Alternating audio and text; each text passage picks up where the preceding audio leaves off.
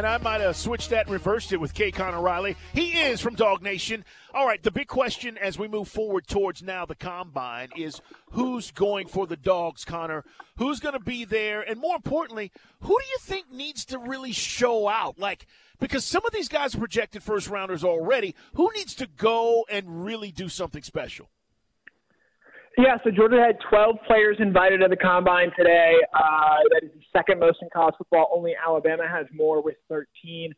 Uh, I, think you know, Stetson Bennett's an obvious one, and it's not even so much that he needs to go there, you know, because quarterbacks so rarely wow at that event. I'll be interested in seeing what he runs and obviously what he measures in that as well. His hand size, I think, is going to, I actually think maybe help Stetson Bennett a little bit because he does have a decent sized hand, and, and that has been somewhat predictive of how quarterbacks end up doing. While he's not going to measure in the biggest, I, I do think he might measuring bigger than I think some people expect. He is closer to six feet than he is not. Uh, as far as the guys, there are three, in my opinion, that need to test well slash do well. And one of them, we're not certain if he's going to be able to test. That's Nolan Smith. Uh, you know, he's still coming back from his pectoral injury.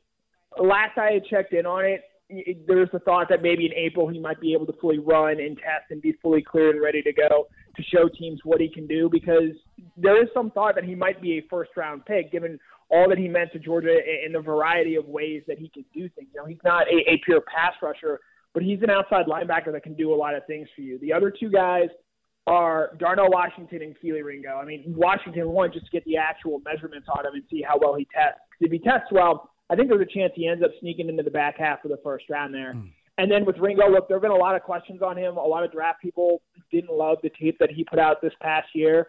But if he goes out there and runs a four-three-five, and importantly for him, I think tests really well in the short shuttle, some of the short area quickness drills, mm. it's going to be impossible for a team not to draft him based on his tools. And so if Washington Kelee Ringo and Nolan Smith are able to test well, I think they're really going to be able to help themselves and cement themselves as first round picks. I know Nakobe Dean, everybody wanted him, but the size and the pectoral issue kind of pushed him. And again, we haven't really seen him yet because the Eagles lineup is stacked. He hasn't had a chance to crack the lineup, but Nolan Smith will project higher. And then I know we've debated this because of the it's moving on the flat the flat feet and moving the hips is always the argument about Kelee from the, the so called experts. You don't think he'd ever take a shot at playing free safety? You say he's going to be a corner in the league. I think he wants to try to be a corner in the league. Corners just get paid more than safeties. They also get drafted higher than safeties, and, and so there's more of a value there. But I, I think one of the things that sort of gets lost in Kelee Ringo, like, yeah, he's not a perfect cornerback. He did not, you know, if you're looking for height, like he's not the slam dunk Darrelle Revis, Richard Sherman in his prime type cornerback. But he did a lot of really good things for Georgia this past year. And if you go back and watch that game against Ohio State, I know Marvin Harrison had a really big game that day. Not all that was on Kelee Ringo, and Kelee made some plays in that game. Yes, he did give one of the touchdowns, but not all the, the stuff that you saw this past season was on Kelee. And and look, you know, I got knowing him a little bit, knowing his journey this is a guy with his character I feel very comfortable, you know, betting on, believing that this guy's going to figure out how to be a really talented cornerback at the next level. I think the option to move him to safety is there, but look, Kirby Smart knows a hell of a lot more about defensive backs than I do, than he does about, and he knows more about defensive backs than a lot of people do. If this guy thought that Kelee could be a better free safety, he absolutely would have moved him there and played him there. But he felt very confident and comfortable sticking him out there at corner in the last two seasons where Georgia happened to win national championships. It's Connor Riley joining us from DawgNation, guys. Dukes and Bell Sports Radio 92.9 The Game, and we'll get back into our discussion about what our Hawks are doing. We're a day away from the trade deadline. Also, Falcon Report straight ahead, and more on LeBron breaking the all-time scoring record. Connor, um, a couple of things from Josh Brooks. One, are the dogs going to the White House? And two, what did you make of him saying that he does not think necessarily policy needs to be changed – after the tragic accident that happened that took the lives of uh, you know two two young people, and a lot of people said, "Do they need to change the policy?" Am I hearing him right? He said that, right? He doesn't believe that that was the reason, or that that it doesn't need to be adjusted. Yeah, they're still reviewing some of the policies that they have in place with this. We got a chance to talk with him yesterday after the athletic board meeting. And, and one of the things that he had stressed was that rental car that they were driving was supposed to be returned. It had not been. Uh, the usage of that vehicle, especially at that time of night, was unauthorized per university policy there. And the investigation into that is obviously still ongoing as they try to, again, you know, piece everything together that led to the unfortunate accident that took the lives of Devin Willock and Chandler LeCroy there. As far as the White House visit, uh, they are still trying to sort that out and, and figure out when that might potentially happen. Josh Brooks is unaware of when that might come together. Uh, one thing I will note: one, this has the the college football championship team has not gone to the White House since uh, 2020 pre-pandemic, essentially. And the last couple of teams that did go to the White House went almost immediately after their national championships, and that kind of makes sense when you consider, you know, guys going off to party and getting ready for the NFL draft, and going into classes and things like that. At Georgia, you know, obviously uh, the tragic passing of LeCroy and Willock, I think, played into part of that not happening as quickly as it did after the fact.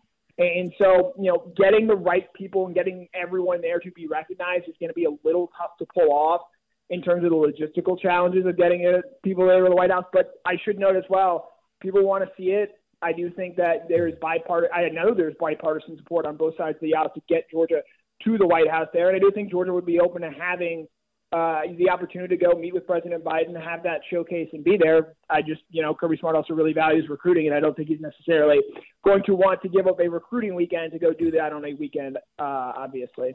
Hey, man, the big question we've been talking about the last couple of weeks because he's still linked to the Ravens. Second interview. Do you know anything about Todd Monken? I know you guys had an article that came out in DawgNation saying they'll make him the highest, if he's not already the highest, make him the higher, highest paid assistant. Talking about Todd Monken. Yeah, he's already the highest paid offensive coordinator in the sport, at least among public schools. You know, obviously private schools, uh, they're not privy to sharing how much they are paying their coaches. But money is not going to be an issue uh, in terms of Georgia keeping Todd Monken. Uh, he has interviewed twice with the Ravens, I believe. I know he's at least interviewed once and may have interviewed a second time for the Tampa Bay Buccaneers job.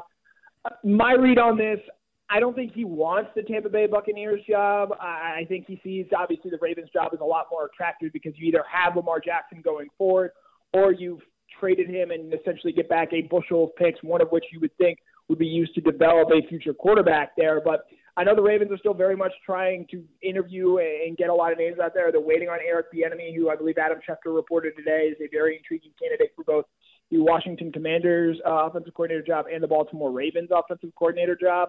Uh, and, and it's worth pointing out here as well that there are still two head coach openings in the Arizona Cardinals and the Indianapolis Colts. And if those guys happen to go defense and they're looking for an offensive play caller, I still think Todd Monken would be an attractive option there. And, and so Georgia, again, you know, if I had to guess, I don't think he takes the Tampa Bay Buccaneers job. It sounds like he's not the Ravens' first choice to be their offensive coordinator. Hmm. And so, if what's today, the eighth on February eighth, if I had to guess right now with the way things are going, I'd probably lean that Todd Monken isn't back going to be back for Georgia next year as the offensive coordinator. Cool. Nothing's happened.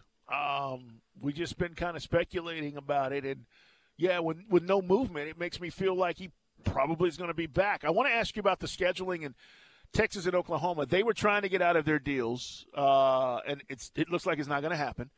But um, I know this is something else that you were talking with Josh Brooks about. Yeah, so Texas and Oklahoma are trying to work out a deal with the with the Big 12 right now in terms of potentially getting out. Reports coming out of that are that that's not looking like it's going to happen. And the real reason why, or the big reason why, is because Fox, when they did the TV contract with the Big 12, they did it in mind thinking that Texas and Oklahoma were going to be a big part of it. They are obviously the biggest draws of the Big 12. That is ultimately why they're leaving to go join the SEC. I don't think that the, that Fox right now is thrilled about the possibility of losing the inventory of Texas and Oklahoma games, especially to ESPN uh, when those games would become SEC. And obviously, Fox doesn't get to broadcast any of those going forward, as those are the as the SEC will be exclusively on ESPN starting in 2024. So it sounds like, especially as we get closer and closer to it, it, it sounds like Oklahoma and Texas won't end up joining the league until 2025. And once it is sort of finalized when Texas and Oklahoma will join the league, from there the SEC will make full decisions on what the football schedule looks like. If I had to take a guess right now, I would still probably say that we're looking at a nine game schedule model where it is three permanent rivals for Georgia that would most likely be Auburn, Florida, and South Carolina, and then a rotation of the six other teams. That way, every two years, you're playing every member in the league. And then every four years, you're at least visiting every school in your conference. For example, Georgia and Texas A&M still have not played each other, despite Texas A&M joining the league back in 2012. And I, when I say they haven't played each other, Georgia has not played at Texas A&M Right. and is still not scheduled to do so until 2024. Now, Jeez. with Texas and Oklahoma not joining the league yet, hmm. I think that game does get played at Texas A&M in 2024. But it, it still it, it proves, I think, the ineffectiveness of the previous scheduling model for the SEC. Connor, if Jalen Carter is the number one pick off the board, that would be back to back years, right? That the Dogs have had the number one pick in the draft. That would be correct. Has that ever happened? Uh, I believe Oklahoma did it in 2017 with Baker Mayfield, and then Kyler Murray the next year, or 2018 NFL draft and 2019 NFL draft with Baker Mayfield and Kyler Murray. Okay. I'm just curious because that is what the Dogs are doing back to back years potentially. Hey, great job as always. Tell the people where they can follow you. Yep, if you guys can follow me on Twitter at K Connor Riley. Even though it is the off season, we'll have plenty of stuff on Monken as that continues to develop, as well as looking ahead to next year when Georgia goes for a three-peat. Something I would point out that LeBron James never did at the NBA level. Shots fired. All right, Connor. Take care, man. We appreciate it. Mm.